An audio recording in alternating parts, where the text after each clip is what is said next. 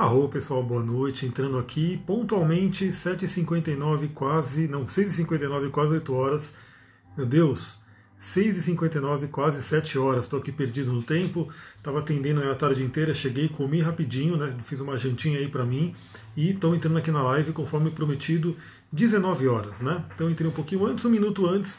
Enquanto a galera vai chegando, eu vou dando uns recadinhos aí para todo mundo. Se você está vendo esse vídeo no YouTube, lembra de curtir, compartilhar, se é, inscrever nesse canal para poder aumentar, fazer ele crescer, ajudar, né? A chegar esses vídeos cheguem em mais pessoas. Se você está vendo no, no, no, YouTube também, segue lá no Instagram, arroba Astrologia Tantra, né? Segue lá no Instagram para a gente poder conversar ao vivo. Olá, Bárbara, já está chegando, boa noite. E também a estrela da vez agora é o Telegram. Então vem para o Telegram, o grupo do Telegram, porque é ali que eu estou mandando áudios diários. Praticamente todos os dias eu mando um áudio, mando algum conteúdo para você poder refletir. Principalmente baseado na astrologia, baseado no movimento dos astros, mas também várias outras coisas que eu trabalho, como astrologia, tarô, cristais, xamanismo, tudo isso eu compartilho ali. Boa noite, Fanny.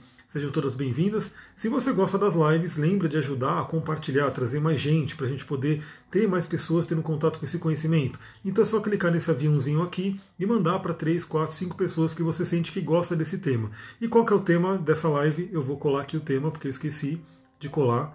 Então eu vou colocar aqui tema da live, vou fixar esse tema. Um tema muito, muito importante, né? Então vai ser reflexões sobre o livro Ri, a chave do entendimento da psicologia masculina. E não façam piadinhas, né? porque o pessoal fica naquela coisa, ah, entender a psicologia masculina, a psicologia feminina, é impossível, aquela coisa toda. A gente está aí realmente para ter esse autoconhecimento. Esse livro que a gente vai falar é esse aqui, tá? só para vocês visualizarem. Eu já postei ele aqui no meu Instagram também. Né? E para quem também já perguntou, perguntaram lá no Facebook, vou responder aqui. Eu já fiz duas lives, foram duas lives falando sobre o livro Xi. Xi seria a chave para o entendimento da psicologia feminina. Então, temos o livro Xi, que já foi feita a live, então você pode assistir depois lá no YouTube, lá no, no, podcast, pode assistir aqui no IGTV também. E agora vamos começar a falar sobre o livro Ri, que é esse daqui. E é um momento muito interessante para falar sobre o livro Ri, que fala sobre o masculino, porque nesse momento, eu estou olhando o mapa aqui, estamos com Marte em conjunção exata com Quiron em Ares. Então, para quem gosta aqui de astrologia, saiba que em algum ponto no seu mapa, na verdade, aos 9 graus de Ares, né, onde você tem 9 graus de Ares, Quiron e Marte estão lá. Em conjunção, né, Marte é um representante do masculino, né, ele tem muito a ver com essa energia do masculino que a gente vai falar. Quiron representa a ferida, Quiron está retrógrado, inclusive, está se voltando para dentro, e Ares é o signo mais masculino que tem, é o fogo do fogo. Então a gente está no momento hoje, ó, Marte 9 graus de Ares, Quiron 9 graus de Ares. Estamos numa semana muito forte de cura do masculino.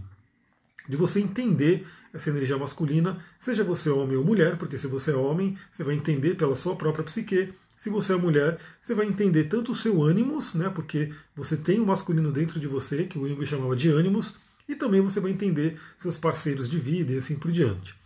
É, outra coisa que é muito importante a gente entender sobre essa coisa masculina, né? Marte, hoje eu estava estudando isso, estava vendo no meu mapa. No meu mapa vai ser bom, né? Eu vou gostar muito do que vai acontecer. Mas Marte vai ficar retrógrado, né? Se eu não me engano, lá para setembro, outubro, depois eu vou ver as datas direitinho, passo lá no Telegram, mas ele vai ficar retrógrado. Quando Marte fica retrógrado, ele faz uma oposição ao Sol. Então teremos Sol em Libra e Marte em Ares retrógrado. Eu falei hoje no Telegram sobre como se fosse hoje, estamos tendo agora, por exemplo, o Sol em oposição a Júpiter e Plutão, como se fosse uma lua cheia. Né? Então, para quem conhece a lua cheia, a lua né, está totalmente iluminada pelo Sol por conta da oposição. Nesse momento isso está acontecendo com o quê? Como se fosse uma lua cheia, um Júpiter cheio, um, um Plutão cheio, porque ambos estão sendo iluminados pelo Sol em oposição. Isso vai acontecer com Marte lá para setembro, outubro, depois eu vejo a data direitinho, se eu não me engano era 15 de outubro ou 14 de outubro, isso vai acontecer. Marte estará retrógrado e estará sendo iluminado pelo Sol em oposição. Isso vai acontecer em algum ponto no seu mapa, né? E é bom que você esteja em harmonia com a energia de Marte, para que Marte traga as coisas boas para a área do mapa que ele estiver tocando, e não as bagunças, as brigas e a agressividade que Marte costuma trazer. Cris, boa noite, seja bem-vinda. Para quem quiser, então, manda essa live aí para mais gente, para a gente poder encher né, de mais pessoas. Clica no aviãozinho, manda para algumas pessoas. E nos coraçõezinhos também, que agora eu estou vendo que eles são brancos, né? Uns coraçõezinhos sem cores. Manda coraçãozinho aí também, porque aí o Instagram entende que essa live é relevante e pode mostrar para mais pessoas. Vamos lá, galera, vamos começar essa nossa jornada. Lembrando, já falei sobre o livro Xi. Esse livro, que é um pouquinho mais fino que esse, deu duas lives. Eu vou buscar fazer com que esse aqui tenha duas lives também. Vamos ver, né? Ele tem um conteúdo um pouco maior, poderia chegar a três lives, mas eu espero que em uma ou duas lives a gente consiga né, trabalhar o conteúdo dele. Lembrando que como é que eu tenho feito, né? Por que, que eu acho interessante fazer essas lives de reflexão de livro? Primeiro, porque eu acho que todo mundo deveria ler esse livro, todo mundo deveria ler o Xi. Tem alguns livros que eles são realmente livros que são importantíssimos as pessoas lerem, entenderem, buscarem o autoconhecimento. Mas eu também entendo que não é todo mundo que é muito ligado a essa energia de autoconhecimento, de leituras, por exemplo, de ler livro, e que a gente tem muita coisa que compete pela nossa atenção hoje em dia. Então eu, particularmente, é parte da minha missão de vida, é parte do meu trabalho buscar esse autodesenvolvimento, buscar esse estudo para trazer para vocês. Então, para mim, é um prazer ler um livro desse e faz parte do meu trabalho, faz parte do meu dia a dia. Inclusive, eu busquei isso. Hoje eu estava atendendo uma cliente e eu perguntei os valores dela. Um dos valores dela era essa questão de querer estar sempre evoluindo. Né? E esse é um dos valores meus também, né? com a constante evolução. E eu lembro que na minha época eu falei, bom, como é que eu posso trabalhar, né? ficar sempre evoluindo sempre buscar um estudo, sempre buscar um curso, sempre buscar né, meditar e fazer as coisas, como que eu poderia fazer isso? Eu transformei isso na minha missão de vida. Então hoje eu, isso aqui que eu faço faz parte do meu trabalho. No meu antigo trabalho não. No meu antigo trabalho eu passar uma tarde lendo um livro, livro desse era como se fosse uma perda de tempo, mas hoje não. Hoje eu leio um livro desse e eu posso compartilhar toda essa sabedoria em todos os meus atendimentos, cursos, lives e assim por diante. Então eu acho que todo mundo deveria ler, mas não é todo mundo que vai ler. Na verdade, pouquíssimas pessoas vão ler. É, só que o que, eu faço? Eu pego, sempre que eu leio um livro, eu gosto de ir grifando ele, né? Eu estudo o livro, então eu grifo ele, até porque depois eu posso passar novamente por ele, fazer uma nova leitura, de repente focar só nos pontos grifados. E o que, que eu tenho feito, né? Que eu achei interessante, é uma dinâmica interessante. Eu não monto nenhum script, eu não monto nenhuma apresentação específica. Né? O que, que eu faço? Eu pego o livro aqui, que eu estou com vocês com o livro, Vou pegando, eu faço uma breve revisão né, antes da live para saber quais são os pontos, né, que eu grifei vários pontos, como vocês podem ver, tem muitos pontos grifados, só que eu não vou ler todos eles, porque se eu ler todos eles, aí realmente seriam cinco lives no mínimo, né, se fosse ler todos eles, porque eu grifo muito.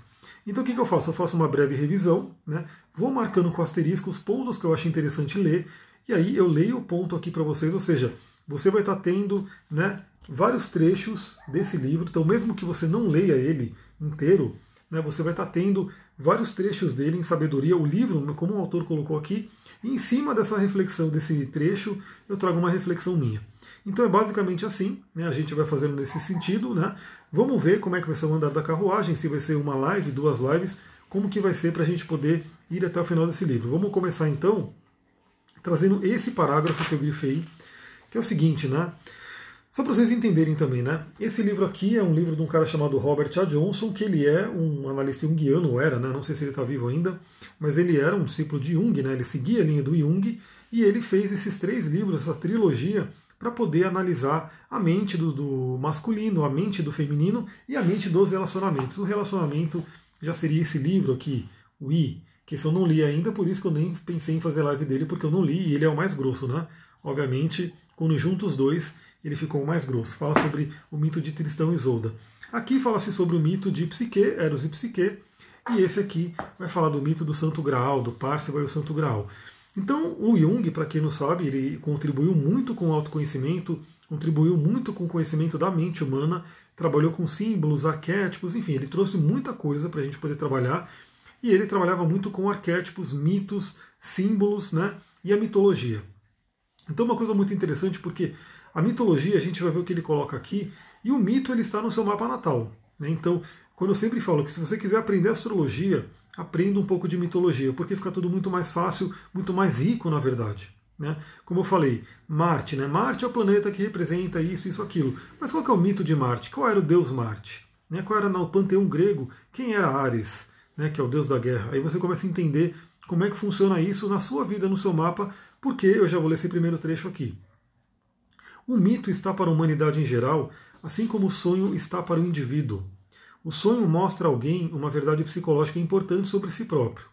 O mito, em contrapartida, mostra uma verdade psicológica importante que se aplica a toda a humanidade.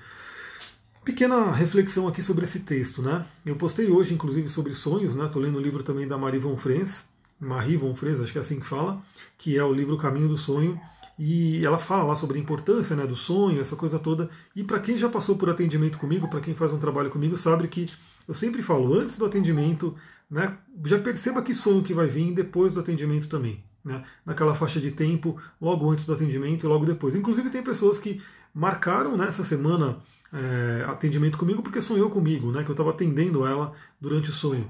Então olha só que interessante, o sonho realmente ele mostra muito sobre nós mesmos. Por isso que eu falo, faça um trabalho de começar a lembrar do seu sonho, se for preciso anote, né? Tem um caderninho, enfim, para você poder aprender sobre si. Né? Muito importante isso. E o que ele coloca aqui? Enquanto o sonho é um autoconhecimento nosso, né, um trabalho para a gente entender a nossa psique profunda, o mito é o entendimento da psique da humanidade como um todo. Então, olha a força do mito, olha a força da mitologia, que infelizmente as pessoas colocaram até a palavra mito como algo negativo, né, como algo mentiroso, ah, isso é um mito, isso não, não existe, assim por diante. Mas muito pelo contrário, o mito ele é vivo, ele existe e ele e realmente ele ajuda a humanidade a se entender como um coletivo. Gratidão pelos coraçõezinhos que a gente vai mandando aí.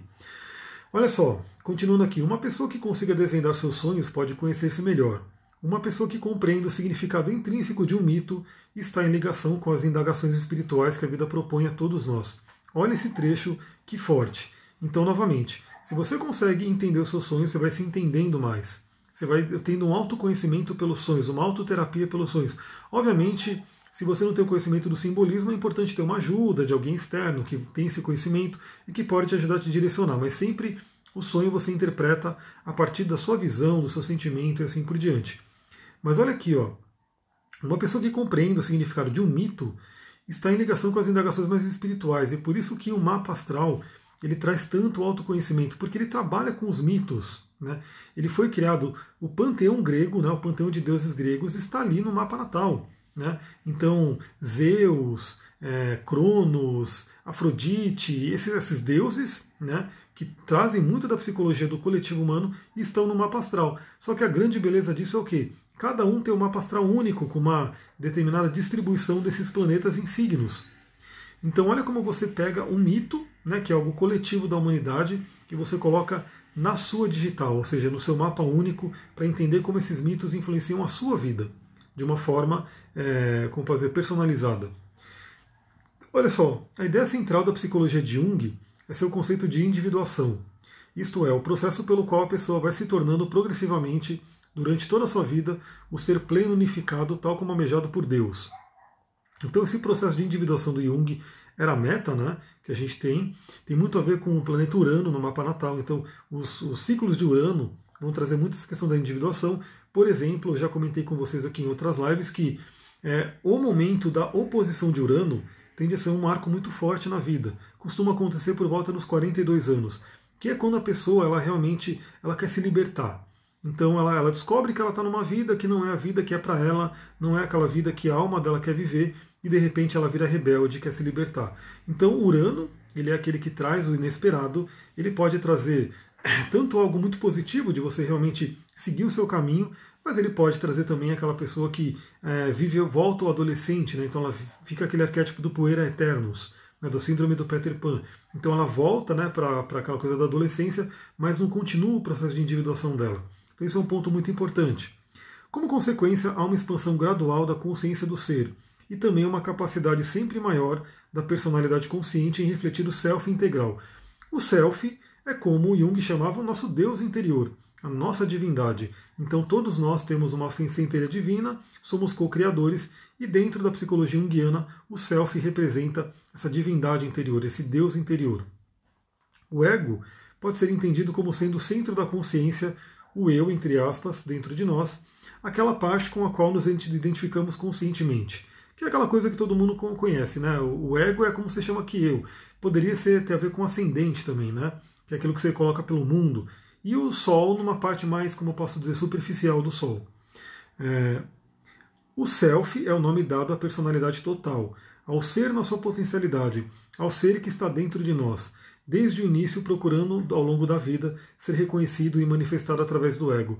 Então a gente no mapa astral a gente poderia considerar, por exemplo, é muito considera-se o, o Sol como self, mas o mapa todo ele acaba sendo uma extensão desse self. Então quanto mais você conhece o seu mapa, né, você consegue viver as energias dele de forma a fazer o trabalho do Sol. É uma coisa muito interessante, porque você pode reparar que a única coisa que sobrou da astrologia né, para a maioria das pessoas é o signo. Né? Você pergunta para qualquer um na rua qual é o seu signo, a grande maioria das pessoas vai falar: meu signo é tal, meu signo é esse, meu signo é aquele. Agora pergunta qual é o seu Mercúrio, qual é a sua Lua, qual é o seu ascendente. Pouquíssimas pessoas vão saber responder. Obviamente, quem está nessa live, provavelmente todo mundo, mas no geral, aí fora, poucas pessoas vão conseguir responder. Por quê? O que sobrou da astrologia, que é tão forte, né, é o Sol. Então todo mundo conhece ali o seu dia do nascimento, de acordo com o mês ali, vai ter um determinado signo. E é muito importante. Só que a grande questão é, esse Sol ele depende de todo o resto do mapa, todo o resto, para ele se realizar, para ele se individuar, como diz o Jung. Então, por exemplo, né, esse cara Marte, que a gente está falando sobre ele, ele é um cara que é o braço direito do Sol. Então, pessoas que têm Marte bloqueado, pessoas que têm esse, esse significador de masculino bloqueado, acabam tendo o mapa meio bloqueado. E o Sol também é um significador de masculino, então muito importante, estamos falando no livro Ri, que tem a ver com a questão do Sol e de Marte. Quando a gente fala sobre, por exemplo, o livro Xi, tem a ver com Lua e Vênus. Né? São esses significadores de Yin e Yang, de masculino e feminino dentro do nosso mapa natal e dentro da gente, né? dentro da nossa psique. Olha só, o processo da individuação envolve a pessoa em problemas psicológicos e espirituais de grande complexidade. Um problema difícil é a questão de aceitar o seu lado sombra, aquele lado escuro, indesejado e perigoso da personalidade que está dentro de cada um e que conflita com nossas atitudes e ideais conscientes, mas com o qual todos precisam conviver se quiserem tornar-se plenos. Todo mundo sabe né, que todo mundo tem sombra, não tem jeito. Né, tem até uma frase que eu acho que é de São Francisco que ele diz: Quanto maior a, maior, maior a luz, maior a sombra. Então não adianta você achar que tem uma pessoa, meu Deus, como essa pessoa é boa, é bondosa, ela tem uma sombra. Né? Agora a grande questão é: será que essa sombra está bloqueada? Será que essa sombra está esquecida, oculta? Né? E, consequentemente, por ela estar relegada no inconsciente, uma hora ou outra ela vem dar o bote dela, ou é uma sombra que é reconhecida, integrada? Né? Você tem ali, você convive com ela e você sabe lidar com ela. Então o que ele coloca aqui é justamente isso. Esse processo de individuação, que é a nossa jornada espiritual, nossa jornada do autoconhecimento, envolve uma série de problemas, desafios e uma série de coisas que vão acontecendo. Dentre elas, um problema difícil é lidar com a sombra. Né? Então, no mapa astral, por exemplo, a gente tem vários indícios para entender a nossa sombra. Por exemplo, Saturno. Saturno, dentro da visão junguiana e astrológica, muitas vezes representa a sombra. Por isso que ele é um cara tão complicado, por isso que ele é um cara que muita gente sofre na mão de Saturno, muita gente é bloqueada por Saturno. Né? É, esses dias eu fiz um mapa de uma pessoa que tem muito fogo no mapa, tem um ascendente leão, só que tem Saturno ali em leão e ascendente. Então ela tem muita criatividade para poder compartilhar com o mundo, mas o Saturnão está ali como se fosse uma muralha de chumbo, não deixando ela compartilhar aquilo. Agora o Saturno faz isso porque ele é ruim? Não. O Saturno faz isso porque tem algum aprendizado que está ligado a Saturno e que tem que ser vivido, tem que ser transcendido, né? tem que ser olhado, reconhecido. Pode ser uma sombra do passado. Geralmente tem a ver com o pai, né? tem a ver com a infância. Então o Saturno ele tem essa tendência de mostrar a sombra. Um ponto, né? mas tem também Plutão. Tem outros pontos que podem mostrar essa questão da sombra no mapa. Olha só, a rejeição da personalidade sombra resulta numa divisão interior e no estabelecimento de um estado de hostilidade entre consciente e inconsciente. Então, lembrando que a sombra geralmente ela está no inconsciente. Então, você tem a sua mente consciente, aquela que você controla, vamos dizer assim, né? E a sombra ela é jogada no inconsciente, naquele porãozão do inconsciente. Então, quando você nega a sombra, você está separando, você está criando um muro, um bloqueio entre o consciente e o inconsciente. E a gente sabe muito bem, pela PNL, gratidão pelos coraçõezinhos, a gente sabe muito bem pela PNL, por várias técnicas, que o inconsciente ele é muito mais forte. E se o inconsciente estiver contra o seu consciente, você pode espernear e você não vai conseguir né, aquilo que você espera, aquilo que você deseja. Aquele exemplo clássico, né? Vamos supor que você queira dinheiro, né? Todo mundo quer dinheiro. Quem quer dinheiro, como dizia o Silvio Santos, todo mundo quer dinheiro, né? Vai dizer que não, né? Todo mundo acha dinheiro legal, quero ficar rico tal. Mas se, se no seu inconsciente, se ali naquela parte oculta, tiver alguma crença que vai contra o dinheiro, não adianta, você vai ganhar e vai perder ou nem vai ganhar. Né? Então, uma coisa muito importante. Outra coisa, relacionamento. Todo mundo geralmente quer ter um relacionamento bacana, quer ter lá né, o seu par e assim por diante. Mas se tem alguma coisa no seu inconsciente que bloqueia, que não quer ter esse par, que tem ali algum trauma, alguma questão assim, você também não consegue. Você só atrai pessoas que de repente não vão dar certo, até para reforçar aquela coisa do inconsciente. Então, toda vez que você rejeita a sua sombra, você cria um muro, você cria uma separação entre o consciente e o inconsciente. Quando a nossa meta, a meta da individuação, é você fazer o quê? Chegar na totalidade. Então, olhar para sua sombra, reconhecer ela, acolher ela e integrar ela. E claro que se ela estiver do seu lado, ela será muito menos destrutiva do que se ela estiver oculta contra você. Fica a dica. Né? Então tenha muito bem isso. Outra coisa, né? Aceitação e integração da personalidade sombra é um processo muito difícil e doloroso mas que tem por consequência o estabelecimento da unidade e do equilíbrio psicológico, que de outra forma não seriam atingidos. Então, conhecer a sombra, integrar a sombra, é parte da iluminação. Né? Todos nós, dentro da espiritualidade, estamos aqui na dualidade, querendo voltar para a unidade. Como que a gente vai voltar para a unidade se a dualidade está dentro da gente? Se a gente não consegue nem se integrar. Imagina integrar com o todo. Então, é um ponto importante.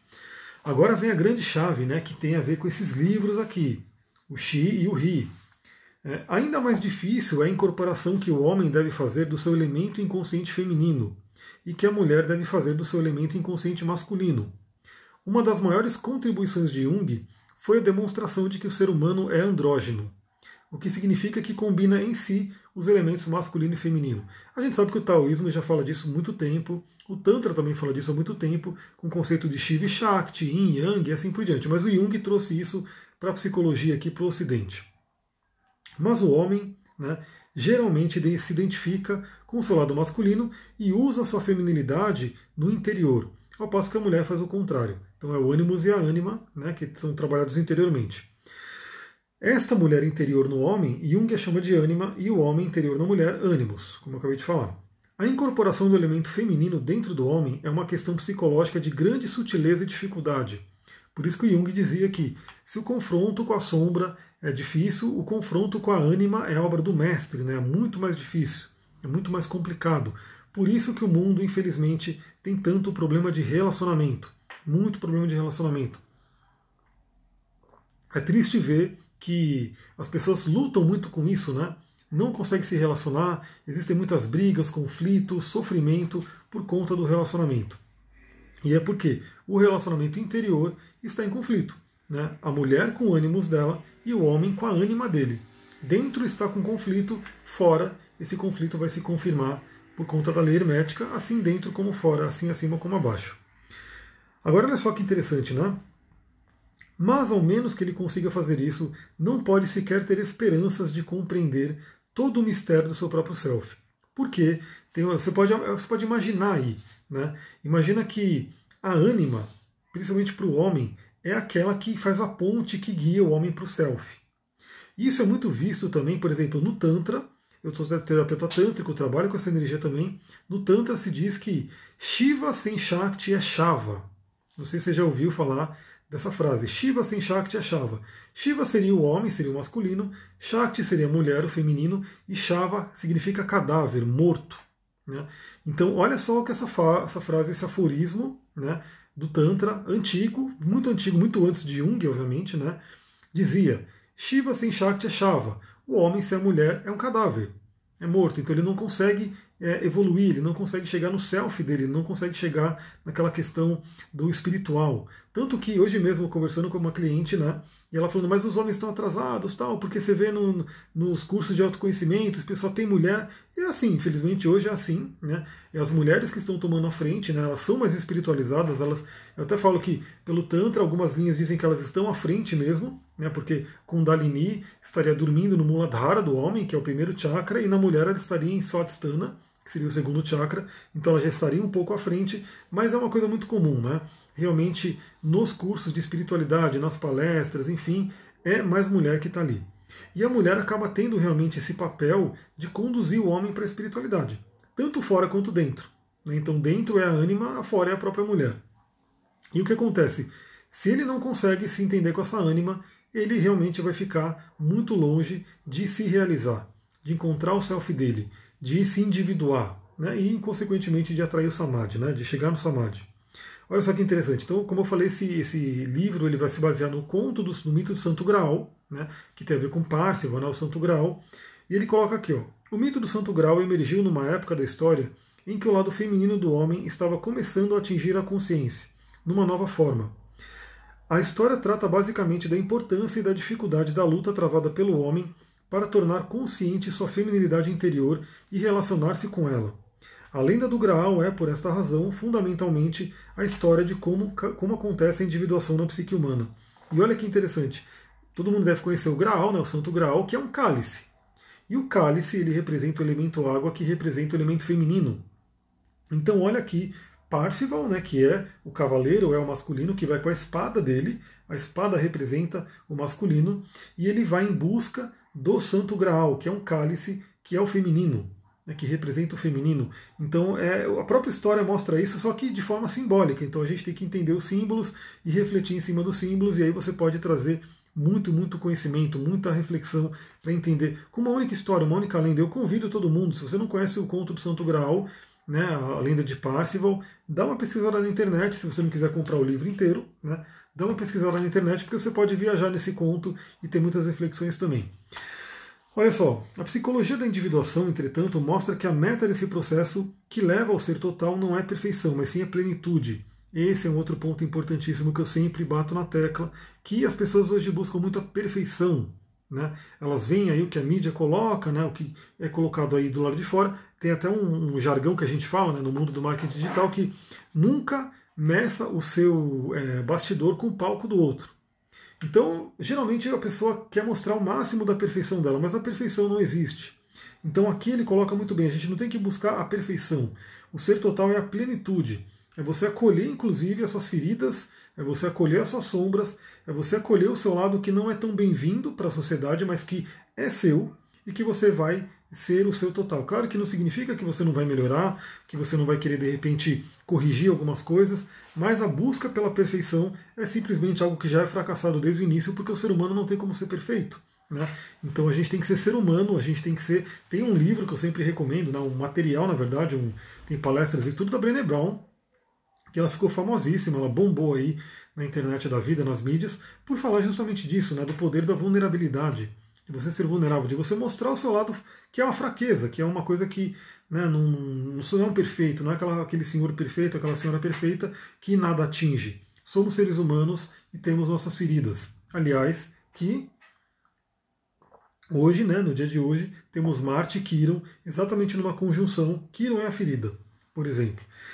Então, olha só, o indivíduo, na sua inteireza, não é sempre inatacável, sem culpa puro, mas é aquele em quem não se sabe como todos os aspectos foram integrados no ser total. Aliás, esse ponto é muito interessante porque Jesus mesmo dizia, né? Quantas vezes eu devo perdoar? 70 vezes 7. Tem que perdoar por quê? Porque o ser humano ele tem falhas. Então, ele não é a prova de falhas. Então, uma hora ou outra você vai fazer merda, eu vou fazer merda, enfim, a humanidade inteira faz besteira aí e é aquela coisa, né? A gente tem que reconhecer isso. Somos humanos, erramos, mas por isso a gente tem que realmente ter o perdão, mas buscar corrigir, buscar melhorar, buscar aprender com nossos erros, porque também errar, errar, errar, não, não aprender, aí também não dá, né? Então a gente precisa ter que aprender com o erro para poder evoluir. Olha só, um mito é algo vivo que existe dentro de cada um. E como eu falei, você tem um mapa natal. Quem aqui já fez um mapa astral? Você já fez um mapa astral? Você tem o seu, já tem a sua mandala? Você sabe onde é que estão os seus planetas, os signos e assim por diante? O mito é algo vivo que existe dentro de cada um. E tem mesmo. Né? Dentro de cada um tem um Sol, tem uma Lua, tem um Mercúrio, que é o deus Hermes, tem ali Vênus, que é Afrodite, tem Marte, que é o deus da guerra, tem Júpiter, tem Saturno, tem Plutão, Todos esses arquétipos, esses mitos estão vivos dentro da gente e estão atuando. Né? Então, por exemplo, como eu falei, lá a Genevieve já fez, a Fanny já fez, lá para frente, depois eu vejo a data direitinho, Marte vai ficar retrógrado em oposição ao Sol e todo mundo vai sentir essa energia em algum ponto no mapa. A Cláudia fez comigo, a Rô. Então, todo mundo vai entender. Então, esse mito está vivo. né? esse mito está vivo. Como que ele está atuando na sua vida? E você começa a entender e refletir. Se você conhecer o mito, você fala, bom, então isso está acontecendo na minha vida. Como que o mito, é, como que o mito traz um conhecimento para você aprender sobre aquilo? Aí você vê como que a história se, se conta, né? Aí você vai e entende pela história como que você pode agir. Uma coisa muito interessante. Deixa eu pegar outra coisa aqui. Olha só. Estamos todos feridos e isso transparece claramente em cada um de nós. O mito também nos diz que o rei foi ferido, na coxa, o que nos faz lembrar a passagem da Bíblia em que Jacó luta com o anjo e é ferido na coxa. Esse ferimento significa que o homem foi ferido sexualmente. Mas não é suficientemente dizer simplesmente que foi um ferimento sexual, pois foi ferido na sua masculinidade, na sua capacidade reprodutiva, na sua aptidão de procriar. Por esta razão é que as terras do rei são improdutivas. O gado não procria, as plantações não produzem, o reino está ferido na sua capacidade generativa. Aqui ele está falando da parte da história, né? porque é, o Santo Graal fala sobre o rei, né, o Fisher King, que seria o rei pescador, que ele está muito doente, ele foi ferido na coxa, e ele está ali, né? o, reino inteiro está se definhando, está né, morrendo, porque esse rei está ferido. E Parcival seria a única chance dele sobreviver. Então a história toda gira em torno disso. E aqui o que ele diz? Olha que interessante. Todos estamos feridos, então novamente todos temos um Kiron no nosso mapa que representa uma ferida. E aí, por exemplo, tem uma cliente que eu atendi ela um ano atrás e ela veio fazer a revolução de novo. Luzinete, olá, seja bem-vinda. Gisele também, seja bem-vinda. Ela veio fazer o mapa de novo, né? Porque ela vai fazer aniversário, é uma leonina, né? Hoje ela entrou no Inferno Astral, né? Fazendo o um mapa ali comigo, e aí vai ter o, o, o mapa da revolução dela. E ela ainda está na busca dela, da questão da, da, da meta de vida, do, do, propósito e assim por diante. E eu falei, meu, você tem um Kiron né, na, na, no ascendente, você tem um Kiron na casa 1. É uma coisa, você tem uma missão de cura, todo o mapa dela, enfim, Aí ela até deu risada porque ela falou: olha, nesse meio tempo eu fui fazer uma constelação ali e saiu justamente que eu tinha que trabalhar com cura e não sei o que. Eu falei: pois é, entendeu? O mapa já mostrou isso. Então você foi ver aí, inclusive, teve uma outra visão, teve um outro é, apontamento que esse é o caminho. Então, assim, o Kiron ele mostra uma ferida, todos temos Kiron no mapa e algumas pessoas têm um Kiron mais proeminente. O que seria um Kiron mais proeminente? Ele está no ascendente, ele está numa casa estratégica, ele fala com alguns planetas pessoais. Então essas pessoas geralmente vieram para trabalhar com cura. Olha onde é que está o Kiron no seu mapa. Você vai ter muitos insights sobre isso. E é interessante porque o próprio Kiron, no mito, né, ele foi ferido na coxa. A coxa também representa muito a nossa ligação com a Terra, né, a nossa ligação com a Mãe Terra, com o passado, o lado animal, o lado da sexualidade. E aqui é muito interessante porque ele coloca né, que é um ferimento sexual e o, o, o ser humano, a humanidade como um toda, tem um grande problema de sexualidade. Né? O Reich, eu até compartilhei também um trecho aqui nos meus stories. Aliás, galera, se você está aqui no Instagram, lembra de acompanhar os meus stories, porque eu estou sempre compartilhando muita coisa interessante. A Bárbara tem Kiro na casa 10, então ó, tem uma chance aí de trabalhar com cura, porque Kiro na casa 10 é meio do céu, é carreira, né? A Lívia colocou: Sinto mesmo que o masculino está muito atrasado. Olha quanta mulher aqui. Meu companheiro pegou esse livro na, nas minhas coisas, mas mandei a, a live ele nem tchum. Então, infelizmente é isso. A maioria dos homens está muito para trás e as mulheres que estão ali né, na frente para buscar despertar o homem. Então, como eu falei, no próprio Tantra, a Shiva, a Shakti, né, desperta o Shiva, a Shakti, ela é uma iniciadora. Então, vocês mulheres que estão ali buscando, beleza, busquem, se trabalhem e busquem trazer né, um pouquinho para seus companheiros para ver se eles acompanham também. Porque é aquela coisa, né, também o companheiro que não acompanha, se a mulher ela vai evoluindo, evoluindo, evoluindo, e ele fica para trás uma hora, separa, né? Não tem jeito. Então, o Rashi ele coloca isso, né? Porque muito dos problemas, porque o Rashi trabalha com a questão das couraças, da análise do caráter e assim por diante, que são traumas que ficam da infância. E grande parte dessas traumas, se não todas, como ele coloca ali, vem de questões sexuais, de tabus, de questões que são bloqueios que são colocados. Então esse mito ele também mostra isso, né? que muito da humanidade está ferida, está com problemas por conta de sexualidade bloqueada, sendo tabu, sendo né, mal utilizada, desequilibrada e assim por diante. Então cabe a gente também saber utilizar essa energia de Kundalini, que é uma energia fortíssima, para o bem, para a evolução. Né? O Tantra ele busca justamente isso, sublimar essa energia, pegar essa energia Kundalini, fazer com que ela suba pelos chakras, alcance o Sahasrara e a pessoa tenha uma iluminação dessa energia, né? o contato do céu com a terra que o taoísmo traz também. No taoísmo, a gente tem terra, céu e o ser humano. O ser humano está no meio entre terra e céu, ele é a ponte de conexão. A Clau colocou Kiron em câncer na casa 10. A gente já falou, né? Você tem todo um perfil de cura, com certeza está nessa transição. Eu acho que, não sei se já está trabalhando com isso, mas demorou. Né? Você está nessa transição aí, a gente já falou faz o quê? Faz quase um ano também, né? Que a gente fez o mapa, já faz um tempinho aí. Então, olha, Kiron na casa 10. Né? Com certeza traz uma, uma missão de vida, uma carreira ligada à questão da cura. Câncer representa muito a família, o feminino, né? a questão da natureza também. Continuando, né? Aqui o mito nos mostra que é, parte que é a parte ingênua do homem que vai curá-lo, cicatrizando sua ferida de Fisher King. Sugere assim que, se um homem pretende curar-se, deverá reencontrar algo dentro de si que tenha a mesma idade e a mesma mentalidade que tinha na época em que foi ferido. Olha só esse texto, esse trecho que é muito, muito legal para a gente poder refletir. Eu trabalho muito com isso também, porque eu sei, né, por todos os meus estudos, que muitas das feridas, muitos dos problemas que as pessoas carregam hoje, até a vida adulta, até a velhice muitas vezes, tem a ver com feridas da infância. Então aquela criança que ela não tinha né, o desenvolvimento dela completo, né, ela estava se desenvolvendo e por algum motivo, olha, a Verônica também tem Kira na casa 10. Olha quanto terapeuta aqui, hein? Quanta gente, não é à toa, né? Tá nessa live não é à toa, quer entender a psique para poder aplicar. Então, muitos terapeutas aqui nessa live, hein? muito bem. Esse mundo precisa de mais gente assim, mais gente de cura. Então, olha só, muita gente tem isso, né? A criança ela está se formando, ela não tem ainda uma formação feita e tudo que acontece com ela impacta muito, principalmente quando vem dos pais, que é autoridade, que é Sol, Saturno, Lua e assim por diante. Então, muitas coisas que a pessoa sofre na vida, seja falta de dinheiro, seja saúde, seja relacionamento, enfim, vem de feridas da infância. E olha o que ele coloca aqui: o homem só vai conseguir se curar se ele voltar a essa infância, nessa mesma idade, esse garoto né, que vai se curar. Tanto que eu já dou uma dica para vocês, eu sempre dou essa técnica, né, essa, essa prática para as pessoas fazerem quando fazem atendimento comigo.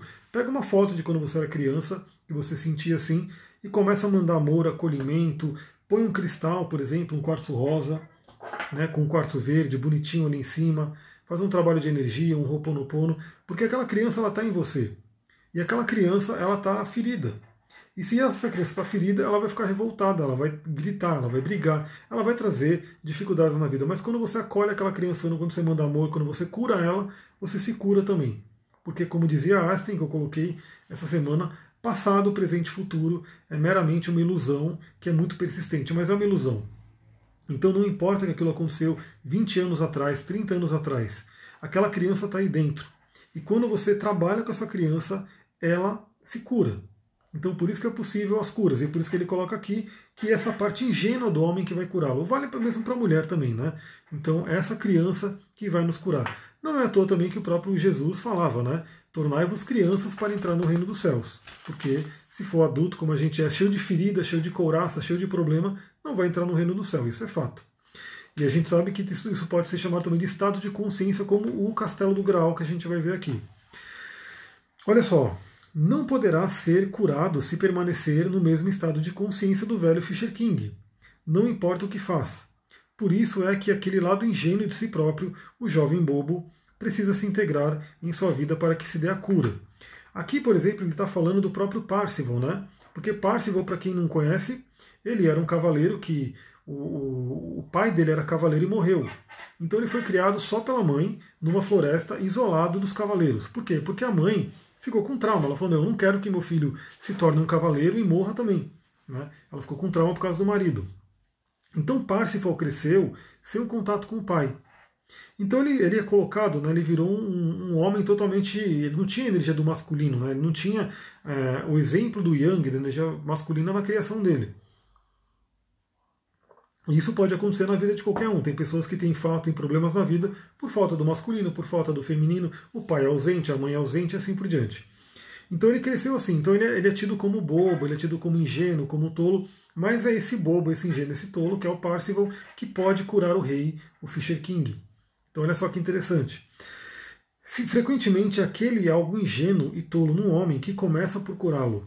E ele precisa aceitar a ideia precisa ser humilde o suficiente e encarar o seu lado jovem, ingênuo, adolescente e tolo, para então começar a cicatrizar a ferida do Fisher King, que inclusive tem a energia do, do arcano louco do tarô, né? que é o arcano zero, é um arcano que tem um potencial pleno e que ele tem essa coisa aí de ser o bobo da corte, mas ele tem muito poder.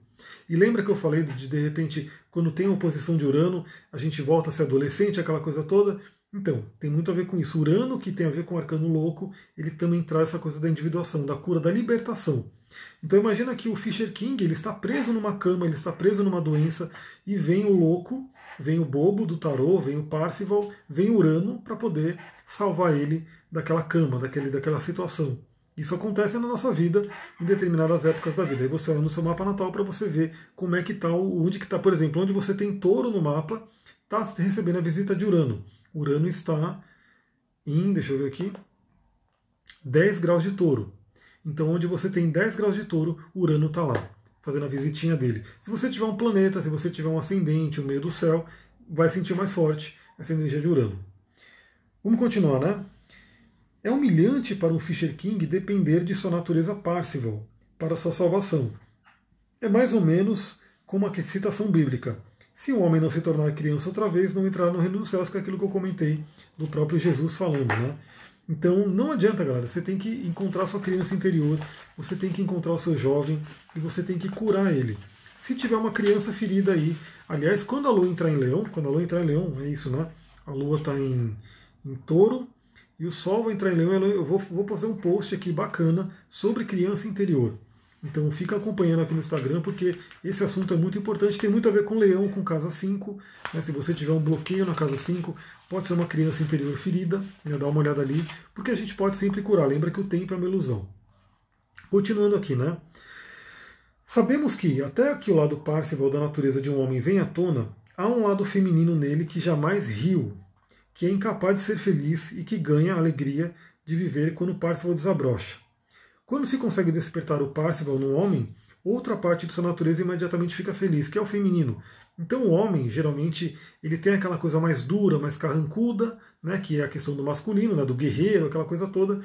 E o Parcival traz aquela leveza, né, traz aquela coisa mais tranquila, mais leve. Quando o Parcival vem, o lado feminino do homem tem, a ânima, né, tem uma chance de se expressar também. Então aquele homem que é muito durão, aquele homem que é muito serião, carrancudo, provavelmente ele não está dando oportunidade do lado Parcival dele vir à tona e muito menos do feminino. Né? Que é só lamento, né? porque é uma vida totalmente metade. Né? Ele não consegue integrar as energias, acha que está tá abafando, mas não está legal. Né? Então trazer o feminino à tona é muito importante, a gente vai ver por quê. Despertar de, o despertar de Parcival em um homem proporciona vida dentro dele. Vida. Isso é uma coisa muito importante, porque, lembra, para Kundalini subir, galera, pra, dentro do Tantra, né, para Kundalini subir, você tem que ter o canal masculino e feminino alinhados, equilibrados. Não adianta ter só masculino. Ter só masculino, Kundalini não sobe. Então isso é uma coisa muito importante. Olha só. Os homens muitas vezes colocam competitividade, o que tem sempre uma certa tintura de adolescência em tudo.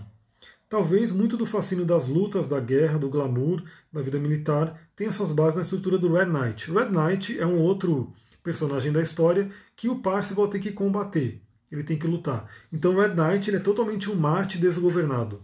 Então se você tem um Marte desgovernado no seu mapa, ele é o Red Knight. E que você tem que saber lidar com ele, tem que vencer ele. Porque senão ele vai cortar sua cabeça. Isso é um ponto importante. Olha só mas há também uma dimensão interior na disputa de Red Knight. É, para se tornar homem, o menino precisa dominar sua própria agressividade. Precisa até mesmo saber como ser agressivo, uma vez que é necessário sê-lo, mas de uma forma controlada, para que a agressividade esteja à sua disposição conscientemente. Então aqui é uma coisa muito importante porque a energia masculina, Ares, Ares, lembra que ele é o signo mais masculino que tem, o fogo do fogo, o fogo cardinal. Então, essa energia da agressividade ela é importante. Deixa eu ver se está aqui. Eu não sei se está aqui fácil para eu pegar. Não está, está ali na verdade. Deixa eu pegar aqui para vocês um livro muito bacana sobre isso, que é esse aqui, do Rudyard Dalk, que é um dos caras que eu sigo aí no meu trabalho, Rudyard Dalk, que ele coloca ó, a agressão como oportunidade. Agressão como oportunidade.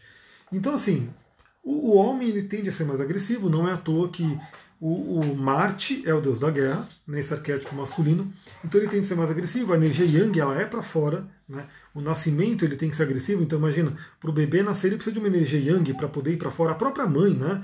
É, tem que fazer uma força enorme, enfim. Então essa energia da agressividade ela tem o seu lugar, ela tem o seu papel no universo.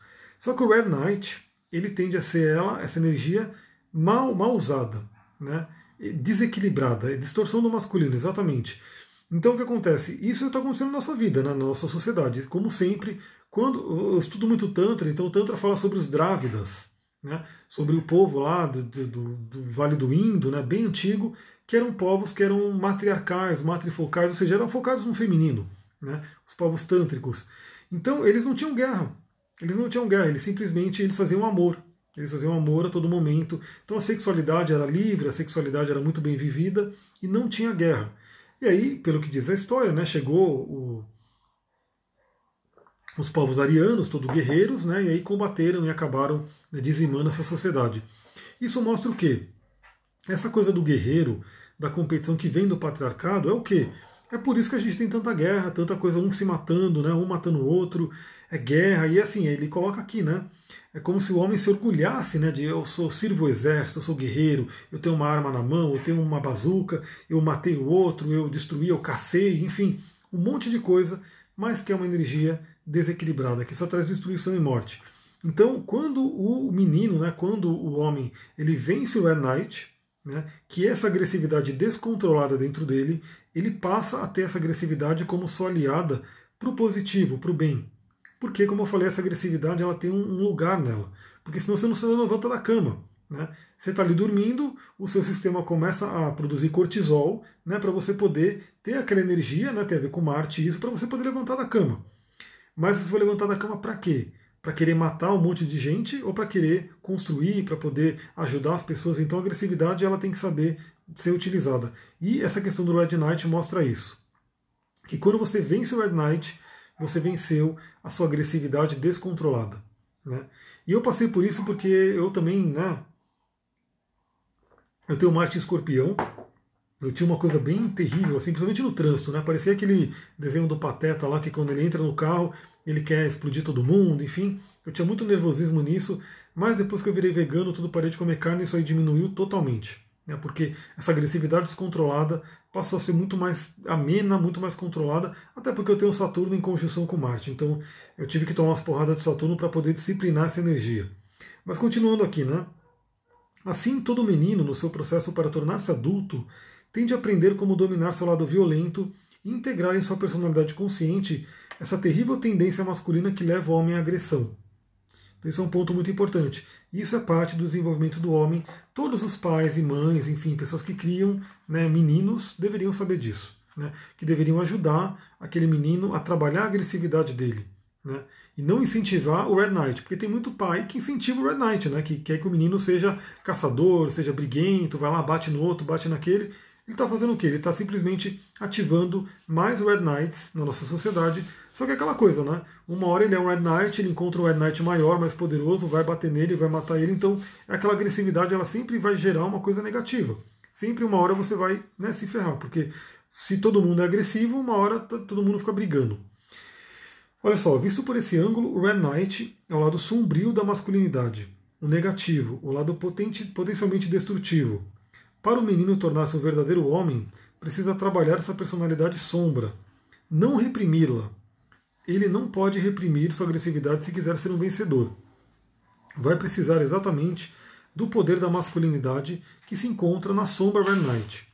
Assim, a questão é o seu ego vir a tornar-se forte o suficiente para não ser vencido pela ira, é usar o poder dela para propósitos conscientes, o que significa vencer os obstáculos do caminho e atingir suas metas. Então, novamente, não adianta você querer bloquear a agressividade, não adianta você achar que. Porque o que, que o Rudyard Dalk coloca nesse livro também, deixa eu mostrar ele aqui novamente.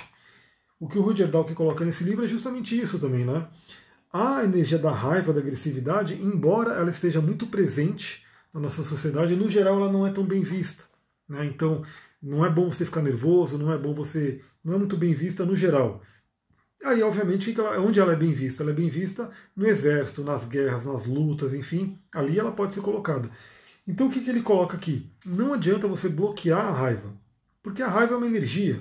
Então ela vai percorrer o seu corpo e como a gente trabalha com a linguagem do corpo, a metafísica da saúde, esse livro fala muito sobre isso, vai trazer as ites, febres, é, otite, rinite, sinusite, artrite e um monte de it aí, que são que são doenças de Marte. Porque Marte está nervoso e ele não consegue se expressar, ele volta para dentro do corpo e traz uma doença.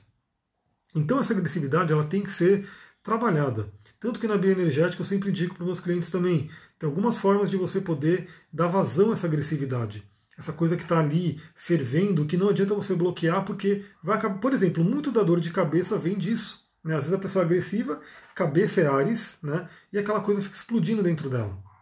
Então, por exemplo, um, um exercício da bioenergética é o quê? Você pegar uma toalha e começar a torcer essa toalha. Né? Então imagina que seus braços estão ligados a esse chakra, estão ligados a esse chakra também, vai, né, como eu posso dizer, descarregar aquela energia de raiva numa toalha. E a toalha não vai gritar, não vai sofrer, você não vai matar a toalha porque você está torcendo ela. Mas você fez aquela energia fluir. A Van perguntou, vai ficar salvo? cheguei agora. Eu espero que sim, se não der nenhum erro, ela vai ficar salvinha, assim, tanto aqui no Instagram como no YouTube e no podcast. Então, torcer toalha é uma forma de você poder dar vazão a essa agressividade. Por quê? Muitos problemas também existem porque aquela criança está com raiva, aquela criança passou por um trauma, passou por uma humilhação, passou por um bloqueio, ela está com raiva dentro de você e essa agressividade está a todo momento vindo à tona. Como nós adultos temos que ser civilizados, vamos dizer assim, e não espalhar agressividade, embora muita gente briga e bate no outro por aí, é, essa coisa fica presa dentro da gente. E se fica presa, aquela energia vai ser um problema. Quando você dá vazão à agressividade, você começa a reconhecer ela, você pode utilizar ela para fins positivos. Claro que outra forma de trabalhar agressividade é um saco de pancada, né? então fazer um box, fazer uma luta, tende a também levar essa agressividade mais né, tranquila. Espernear na cama, principalmente questões de infância, porque quando você esperneia, quando você torce a toalha, ou quando você bate, você está trabalhando os chakras aqui, né? o chakra cardíaco, o chakra bichuda. Quando você esperneia na cama, você está trabalhando os chakras inferiores. O Manipura está trabalhando o Swadhisthana e o Muladhara e é muito uma questão de infância. Então, aquela, infância, aquela criança que esperneava, que gritava e que não foi ouvida. Quando você faz isso como adulto, você limpa essa energia dentro de você. A Lívia perguntou: a energia da raiva é maravilhosa quando usada de forma, forma boa, gente. Exatamente. Então, é como eu falei: sem energia da raiva você não nasce, você não sai de casa. As flores, as plantas não nascem porque essa agressividade, por isso que o livro até chama a agressão como oportunidade agressão como oportunidade, porque ela é uma oportunidade se bem utilizada. Se mal utilizada, ela é caminho de destruição, infelizmente. Olha só, continuando, né? Nenhum filho consegue a maioridade sem que, num certo sentido, seja desleal para com a mãe. Se permanecer com ela, consolando-a e confortando-a, não conseguirá libertar-se da fixação materna. Filhos devem cavalgar e deixar suas mães, mesmo que isso pareça ser deslealdade, e a elas, por sua vez, cabe suportar essa dor. Por que, que ele está colocando isso daqui? Porque é justamente aquilo que eu comentei. Na história, né, então, era Parcival era filho de um casal e o pai era um cavaleiro. Gratidão pelos coraçõezinhos, a Rô, vendo subir os coraçõezinhos aí que ajudam muito. Então, o pai de Parcival era um cavaleiro. Esse cavaleiro morreu em batalha. Parcival não chegou a conhecer ele. A mãe ficou com medo, falou: Meu, meu filho vai querer ser um cavaleiro, porque ele era de uma linhagem de cavaleiros, mas eu não vou querer nem saber de deixar ele ser cavaleiro, porque senão ele vai morrer. Então ela criou ele no meio da floresta, longe da cidade, longe dos outros homens, longe das pessoas, e criou ele só ela, ele e os animais, né?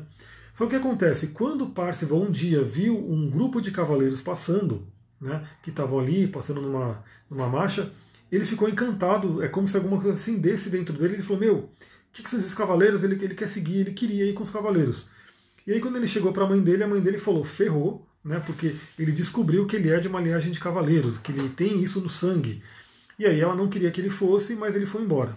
Né? Então, assim, de certa forma, realmente ele foi desleal com a mãe, ele largou a mãe, mas o que, que ele está dizendo aqui? O que, que esse símbolo mostra? Né? O que, que esse mito mostra? Que, sim, as pessoas, não só o homem, a mulher também, a gente tem que ir embora da casa dos pais, tem que largar os pais no sentido de que é, o que é do pai é do pai, o que é do filho é do filho. Por isso que eu também sempre indico a oração do perdão. Porque muitas pessoas que têm problemas hoje na, na vida adulta estão carregando questões dos pais ainda.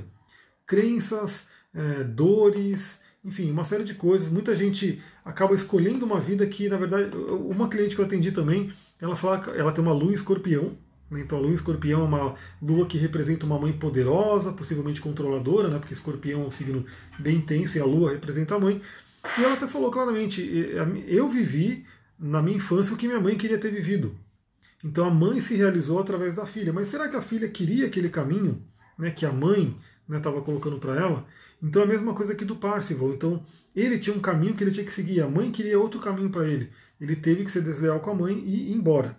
Isso representa simbolicamente que temos que perdoar os nossos pais e seguir o nosso caminho. Então, uma das coisas que acontece, é muito louco, galera, é muito louco, mas uma das coisas que acontece dentro do esquema de constelação familiar, né, de sistêmica e assim por diante, é que, por exemplo, muitas vezes a pessoa não é feliz, não é próspera, não é rica, porque ela está honrando o pai e a mãe que não foram felizes, não foram prósperos, não foram ricos. Então é como se tivesse um senso de lealdade interior, inconsciente, que fala: meu pai não foi rico, então também não posso ser. Minha mãe não foi feliz, então também não posso ser. Olha que coisa doida, mas isso é o ser humano. Né? Isso é o ser humano com as programações inconscientes. E aí já fica a dica, né? O Ho'oponopono trata tudo isso como memórias e você pode limpar as memórias. Então, a Lívia colocou aqui, a gente está limpando, né, a ancestralidade, tem que cortar exatamente. É limpeza, limpeza. O Ho'oponopono fala sobre essa limpeza de memória. Né? A De Paula colocou vícios, então, é aquela coisa. Muitas coisas a gente pode estar tá captando dos pais. E essa passagem aqui que fala sobre o Parcival ir embora, né, ser desleal, significa isso. Vamos nos libertar das coisas do passado que não são nossas. Né? Por quê? Lembra que a gente está falando desde lá do início da individuação. Individuação é ser quem você é. É ser quem a sua alma escolheu ser e não necessariamente o que os seus pais escolheram. Qual a sua visão da hipnose? Se bem feita, maravilhosa. A hipnose ela vai conversar com o inconsciente. Então ela é uma ferramenta incrível, né, que pode ser muito bem utilizada e mal utilizada também, obviamente. Né? É uma ferramenta, como toda ferramenta, ela pode ser bem utilizada ou mal utilizada, mas é uma coisa poderosa sim, se a pessoa souber fazer e se a pessoa realmente for um terapeuta, traz uma cura bem bacana. Olha só, ninguém chega mais próximo da felicidade ou do grau só por evitar mulheres de carne e osso. Isso aqui é uma coisa muito doida, hein?